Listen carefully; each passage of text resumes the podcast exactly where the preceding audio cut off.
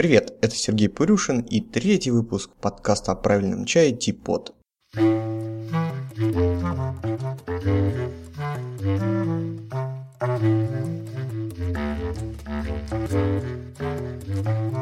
Итак, сегодня мы побеседуем о самом мифологичном, о самом непонятном, о самом интересном и самом популярном сегодня чае о пуэре. Поехали. Итак, почему же мы знаем желтый чай, зеленый чай, красный чай, да даже улун, а вот пуэр, он так называется пуэр. Почему это никак не связано с цветом? На самом деле все просто. Пуэр – это название чая по географическому признаку. Интересно, что опять-таки географически считается, а, что весь чай произошел с юго-запада Китая, из провинции Юнань. А, исторически были найдены самые древние записи, так скажем, сведения и э, какие-то физические подтверждения тому, что первый чай начали люди а, пить, использовать в качестве лекарства именно в этом месте, как раз граница с Лаосом, Мьянмой, Вьетнамом, там недалеко от Индии. И это именно место происхождения пуэр. Есть такая народность на территории Китая, как раз проживающая в провинции Юннань. А, народность называется Ва. Есть народность, известная опять-таки в чайной среде, а, в основном из названия пуэра, народность Булань или гора Бланшань, например. А, так вот, народность Ва часто называла буланьцев Бури, а, что означало «братья Бу». Поэтому в Танскую династию вот местность, там где проживали буланцы, называлась Бури или Буридзянь или Бурибу.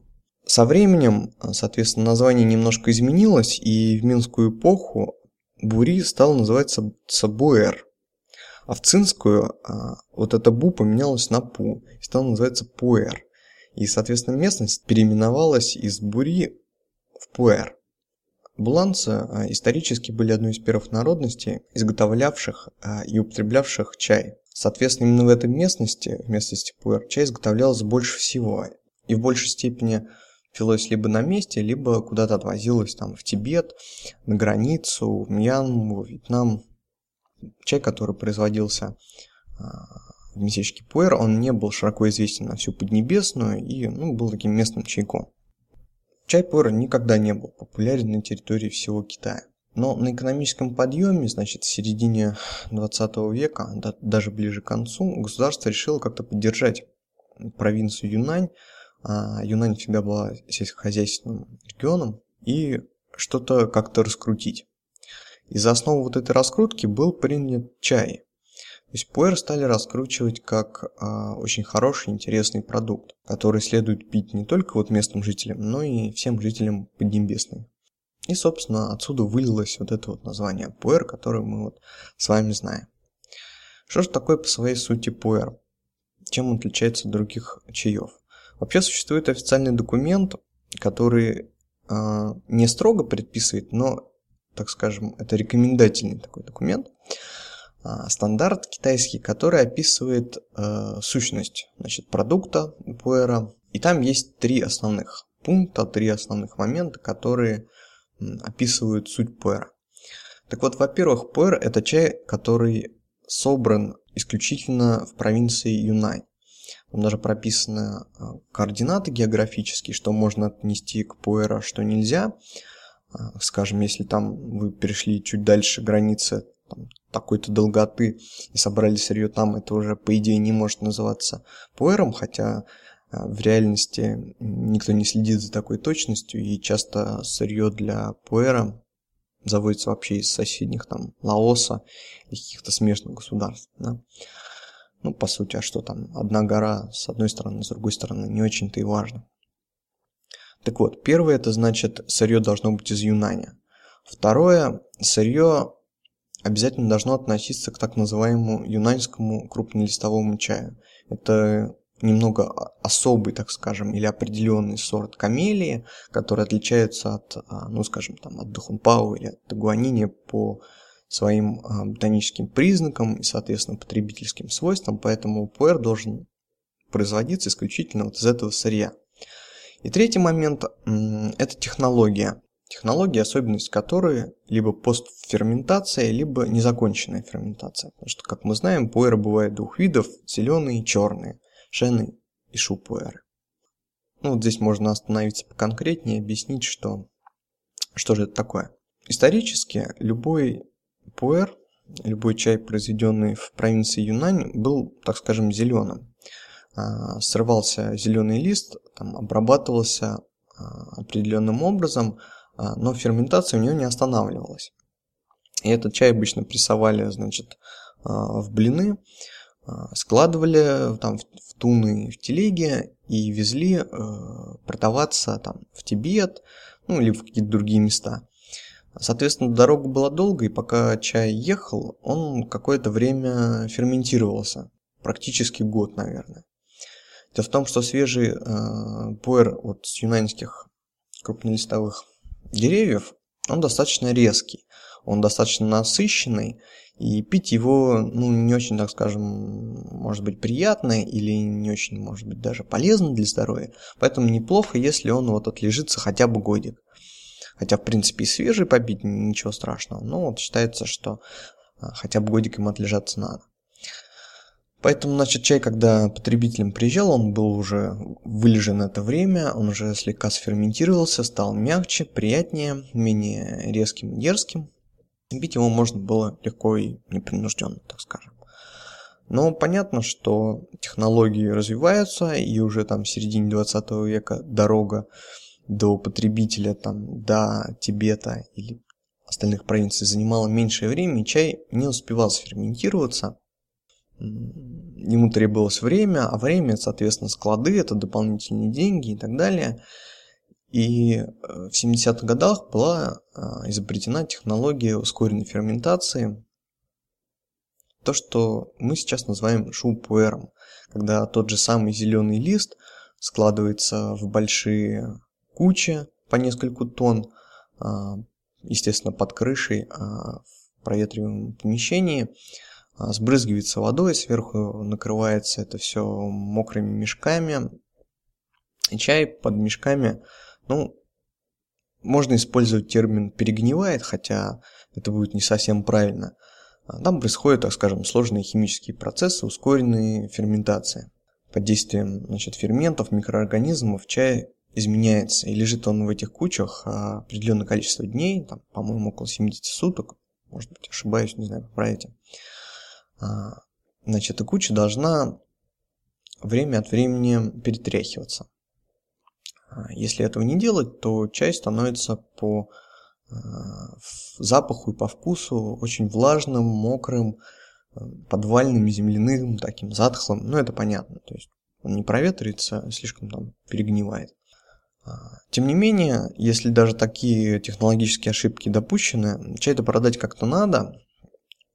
И китайцы придумали на эту тему миф, что чай землей пахнет, потому что он в земле э, какими-нибудь тибетскими монахами вылеживается специально. Вот. И это не недостаток чая, это вот его фича. То есть, да, не бака фича. Но понятно, что на самом деле это все неправда. Если чай сильно пахнет землей или мокрым подвалом, или мокрыми тряпками, это просто технологическая ошибка. И такой чай лучше не пить, не насиловать себя, хотя есть, я знаю, любители очень крепкого нефтяного такого мокрого пуэра. Хороший пуэр должен пахнуть а, грецкими орехами, например, или просто орехами, или древесиной, ну, имеет достаточно приятный запах. Вот а, в обложке к этому выпуску как раз не зря там пуэр рядом с грецкими орехами изображен, что вот хороший пуэр должен немножко напоминать грецкий орех. иногда говорит перегородки от грецкого ореха почему-то. Так вот, это черный пуэр, шу-пуэр. Поэтому сейчас у нас на рынке продаются два типа пуэра, которые так скажем, не очень схожи по вкусу между собой, потому что шен пуэр, зеленый пуэр, это как будто зеленый чай, но очень-очень-очень насыщенный, если молодой. Вот, а если он уже достаточно выдержан, то у него такой интересный, хороший вкус. Да. Шупуэр, он больше похож на, ну, так скажем, на красный чай. Хотя это, может быть, неправильно будет сказать, но Красный чай в плане его насыщенности. То есть шупуэр он очень насыщен и вкус имеет совершенно отличный. А, что же будет, если шен например, долго выдерживать, если в нем надолго продлить процесс ферментации, ну, скажем, на 10 лет? А, ну, это такой вот а, сферический конь в вакууме. Так вот, через там 5, 6, 7, 8 лет а, чай из зеленого, естественно, потемнеет из-за ферментации и станет немножко походить на черный пуэр, но только внешне. Потому что его вкус будет совершенно иной, нежели у шу пуэра. А, вот такая вот история про то, что такое пуэр, почему он пахнет землей и почему его в России называют элитным земляным чаем пуэйро.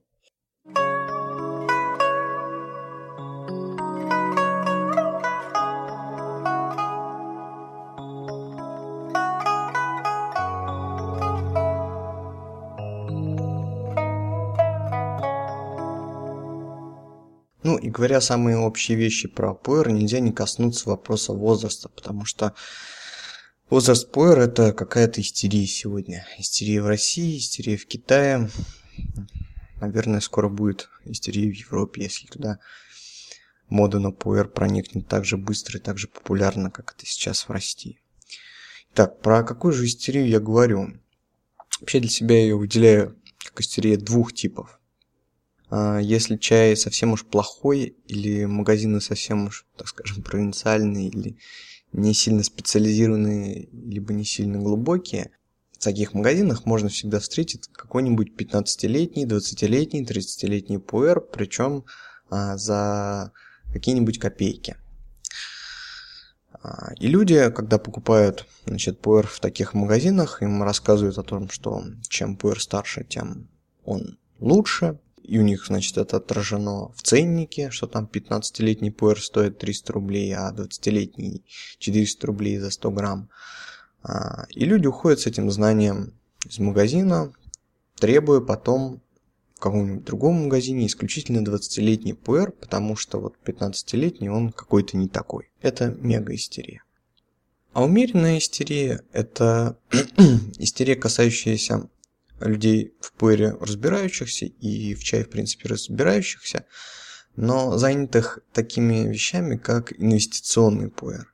Ну, давайте разберем все по порядку. И начнем с того, что для шу-пуэра, черного пуэра, возраст, в принципе, не критичен. Потому что такова технология изготовления, что ферментация постферментация в этом чае уже закончена. И с годами в нем, в принципе, глобально ничего не изменится.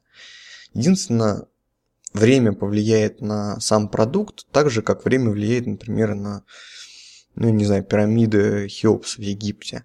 Они разрушаются. Также разрушается чай. Шен пуэр, зеленый пуэр, в нем, конечно, происходит со временем изменения, связанные с ферментацией. Изменяется вкус. Но надо понимать, что существует некий предельный возраст, выше которого чай превращается либо в труху, либо ну, в какое-то уже не то чтобы лекарственное средство, но от вкуса чая не остается ничего, а остаются исключительно вещества, содержащиеся в листе. И чай невкусный, но обладает мощным воздействием, так скажем. Когда мне называют какие-нибудь цифры, там, в 30-40 лет, становится немного смешно, потому что, ну, представьте себе, что такое 30 или 40 лет. Это половина жизни среднестатистического человека. За 30 или 40 лет сгнивает дерево в деревянном доме. Если это, конечно, не какой-нибудь дуб. Вот. Что же случится с просто с высушенным листом растения? Это нереальные цифры, и не надо за ними гнаться. Старый пуэр существует. А он существует в коллекциях, и он существует в очень маленьком количестве. И стоит он бешеных денег. Есть люди, повернутые на различных хобби, и таким хобби может быть пуэр. Поэтому существуют некие э, частные коллекции, в которых люди, обычно богатые и чаще всего это китайцы, собирают вот э, такие чаи, ну просто как фетиш. И может быть даже не пьют. Я никогда не сталкивался с 20-летними шенами, например. Более того, чай, ну на нем же не напишешь, сколько ему лет. А завернуть в упаковку можно совершенно любую качество и уровень современной китайской полиграфии э, впечатляет, поэтому подделать можно все что угодно. И когда тебе приносят какую-нибудь этикетку или упаковку от Джун Чай и говорят, что вот этому чаю 20 лет, и это настоящий пуэр, то верить ей нельзя, потому что внутри может быть э, заложено все что угодно. Следует включать голову и начинать думать, а откуда взял, взялся старый пуэр? Я думаю, что если прикинуть сейчас общее количество продаваемого пуэра, скажем, ну, за какой-нибудь там 96 год или за 2002 год, то можно будет увидеть, что такое, такого количества сырья просто не могло быть собрано даже значит, э, в Юнане, чтобы столько чая продавалось. И никто его специально хранить не будет. Заводы не занимаются хранением чая, это невыгодно. Ну, представьте, произвести 50 тонн чая и положить их на хранение лет на 5. И брыши своей прибыли иметь через 5 лет. А кому платить и чем платить? А, за аренду помещения, за аренду земли, платить рабочим, платить налоги и так далее. Завод в первую очередь ориентирован на оборот. Чай произвел, чай продал, получил деньги. Это обычный бизнес. В этом же и заинтересованы оптовики. Чем быстрее крутятся деньги, тем выгоднее. Поэтому на каком этапе может седать старый пуэр, совершенно непонятно. Только в коллекциях, но таких чаев единицы. Что же важно, если не возраст? Потому что возраст часто используется в качестве критерия качества. Важно в первую очередь сырье, важна технология и важно хранение. Вот три столпа оценки качества пуэра.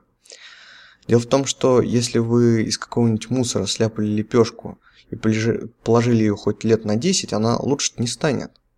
Это будет тот же мусор, но только с десятилетним стажем. Или вот такая фишка. Возможно, пуэру 10 лет не потому, что его специально хранили, а потому что 10 лет до этого его продать не могли. Но никому он не был нужен за эти деньги такого качества. Поэтому мой совет для новичков Потому что профессионалы или э, знатоки или любители чая уж сами в этом разберутся.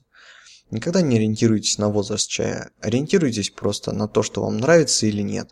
А возраст это просто некий вот маячок, за который пытаются собрать больше денег с людей. Вот такая вот была лайчка про возраст чая.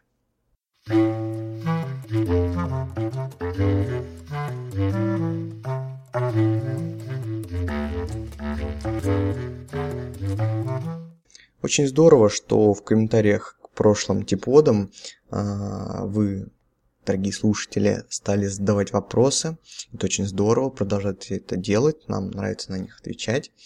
Поэтому сейчас, переходя от общих вещей, связанных, опять-таки, с ликбезом от чая, подойдем к более интересным, а, более, так скажем, профессиональным и попробуем поотвечать на эти вопросы.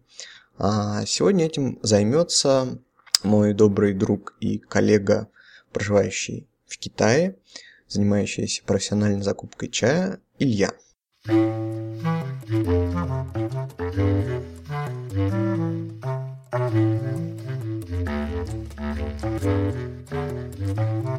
Здравствуйте, дорогие друзья! А, разрешите представиться, меня зовут Илья. Я живу в Китае, городе Сямэнь, занимаюсь закупкой чая для компании «Магазин правильного чая». А, в нашем паблике вы задали несколько вопросов а, относительно Китая, китайцев, чая. Ну и мы решили, что на эти вопросы отвечать сегодня буду я. Так, читаем первый вопрос от человека под именем Сергей Музыка. Интересно было бы узнать о чае в Китае сегодня. Что есть чай для китайцев, их вкусы, их цены. Например, у нас в России гости зачастую ходят со своим горячительным или пеном, а китайцы ходят с чем? А, ну, для начала расскажем, что в Китае чай вообще а, пьют по-разному. Да. То есть сейчас, так как становится популярный метод в России гумфу ча, так в основном пьют чай старшее поколение людей, то есть где-то от 30 лет и старше. Молодежь уже очень мало обращается к этому методу распития чая. Молодые больше предпочитают пить найча, это молочный чай в различных вариациях. Туда добавляют даже сладкие бобы. различные смеси. Также становится популярным кофе. То есть, как таковой чай, ну, еще часто можно видеть, как, например, студенты, идя на пару, наливают чай в термос. То есть, такие маленькие компактные термосы, где-то на пол-литра туда наливается кипяток, кладется немного чая и в течение дня попивается. Такое, да, такое случается. А, но не сказать, что чай слишком популярный напиток среди молодых. А, ну а что касается горячительного, пенного, а, шампанское китайцы не особо пьют. А, из импортных алкоголев наиболее популярным является коньяк или бренди. А, но больше всего, конечно, они любят китайское байдио. Это китайская рисовая водка, жутко пахучий напиток. Есть различные рецептуры изготовления. Например, самый из- известный, наверное, за пределами Китая, это водка Маутай. Вот. А, она намного, она крепче, чем э, российский аналог, да, то есть есть там 50 градусов, 55 градусов, 56, ну, там, и даже 62 градуса есть. Очень крепкий напиток. Так, ну, наверное, по первому вопросу все. Давайте посмотрим следующий. Интересно, тема шенов с деревьев. Насколько много в Юнане чайных деревьев на самом деле? Что считается тайди-ча, а что уже деревом? А, так, хороший вопрос нам прислал Максим Мулихин. М в Юнане очень много чайных деревьев, это я знаю точно. И хотя вид один, один из всего вместе это один, да, а, как это, семейство, да, китай, камелия китайская, но на самом деле я вот недавно держал в руках книгу Манхайского завода, посвященную именно чаям, произведенным на Манхайском заводе, ну и различным темам, связанным с пуэром. И вот там была карта а, вот этой области, где изготовляют пуэр, да, там, Сишуамбана и прочее. И вот э, в каком, там было показано, в каком месте растет какое именно дерево. То есть, да, хотя в целом вид один, но есть различные территориальные различия, различия между деревьями. Так, а отличие э, чайного дерева от тайди-ча. Тайди-ча это, то есть тайди это терраса, то есть вот чай, растущий на террасе. Соответственно, чтобы было удобно его собирать и ухаживать за ним, для этого дерево просто стригут и не дают ему вырасти. Так, вместо дерева получается куст. Формально это не куст, все равно это дерево, просто такое вот обрезанное маленькое получается. Но если ему дать вырасти, то вырастет большое дерево. То есть единственное различие между ними, что одни это культивируемые, а другие не культивируемые. Почему их еще и называют дикие? Да? То есть за ними никто специально не ухаживает.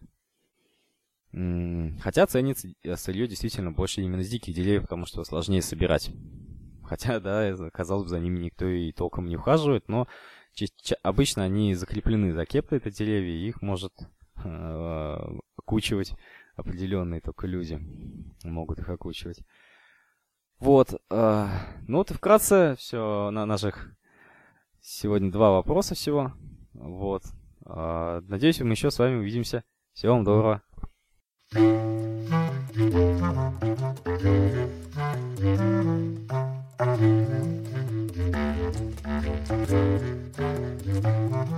один вопрос достался мне. А, вопрос опять-таки от Макса Мулихина. Вопрос следующий. Еще интересна чайная история TNNP. Как и почему пуэры долгое время продавались под этой маркой, почему они вообще продавались, кому они были нужны без этого помешательства с возрастом 70-х по 90-е, из чего делались, много ли этого чая осталось. Возможно, тема сложная, но подумал, мало ли, может, знаете что. Вопрос действительно сложный, и тема действительно сложная, потому что для ответа на него нужно очень хорошо знать историю вот этой самой TNNP. А я знаю не очень много, скажу просто, что знаю. TNNP переводится, это аббревиатура как China National Native Produce and Animal By Products Import and Export Corporation. Это довольно-таки старая компания в Китае, которая занималась, ну, соответственно, импортом и экспортом. А, компания была, насколько я помню, помню учреждена в 1949 году в 20 веке и на протяжении почти 45 лет занимался чаем. Здесь очень важно сказать, что CNNP никогда не являлся а, именно производителем чая. В Китае существовал ряд заводов, по-моему, там 3 или 4 в Юнане госзавода. CNNP же а, не являлся площадкой или фабрикой, а это была просто экспортно-импортная организация и контролирующая организация, которая регулировала, в принципе, производство чая в Юнане. Производственные заказы же она размещала не только на этих госзаводах, но и позже на небольших частных фабриках. Да, достаточно сложно понять, где и когда этот чай был произведен и какого он качества, потому что на обертке никаких указаний нету. Однако, насколько я знаю, в Китае есть специальные сборники, брошюры, там, книги, э, где специалисты по мелким деталям упаковки пытаются описать значит, завод, изготовивший тот или иной пуэр, и год производства. Значит, первая часть вопроса, как и почему пуэры изготовились под этой маркой. Ну, очень просто было госрегулирование, насколько я понимаю, и была единственная, так скажем, госмонополия на экспорт чая, пуэра, который являлся вот это CNNP. Кому они были нужны, насколько, опять-таки, я знаю, насколько я слышал, а, много чая экспортировалось а, в Гонконг, и в другие страны Юго-Восточной Азии, близлежащие. Из чего делалось, ну, наверное, все из того же, и много ли этого чая осталось. Макс, честно, непонятно, скорее всего, мало, потому что если речь идет о 70-х и 90-х годах, то чая такого не должно было остаться много, но все-таки, извините, прошло там больше 20 лет, и чай-то выпивается, чай заканчивается – и в реальности настоящих вот этих блинов, возможно, остались единицы э, в каких-то там коллекциях. Опять-таки сложно понять, правда это настоящий чай или не настоящий. Определить довольно-таки сложно, несмотря даже вот на эти все брошюры с описаниями. Конечно, если сейчас открыть интернет, зайти в любой интернет-магазин, на eBay или на Taobao и поискать вот эти пуэры с печатью, с желтой, с красной, с голубой, где стоит аббревиатура CNNP, то их количество будет просто фантастично. Поэтому для меня эта марка всегда такая темная лошадка или кот в мешке. Совершенно непонятно, что там внутри. Лучше уж довериться более-менее знакомому заводу, если нет возможности хотя бы этот чай попробовать э, или посмотреть на его внешний вид. Вот, поэтому я чаи от CNNP обычно так вот немножко сторонюсь. Точно, точно ответить на этот вопрос я не смогу, не знаю, но вот мнение мое такое, основанное просто на обычной логике. Была госкорпорация, размещала заказы на заводах и продавала чай пуэр как не что-то популярное, как совершенно обычный рядовой потребительский продукт, когда истерия пуэр не было. И, возможно, у кого-то он оседал на хранение. Опять-таки, неясно у кого и зачем в те годы он мог осесть. Вот. Вот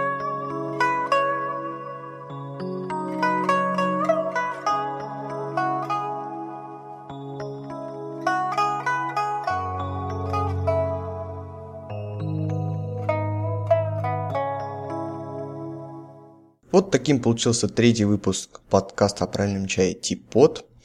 А, слушайте нас, пишите комментарии, задавайте вопросы.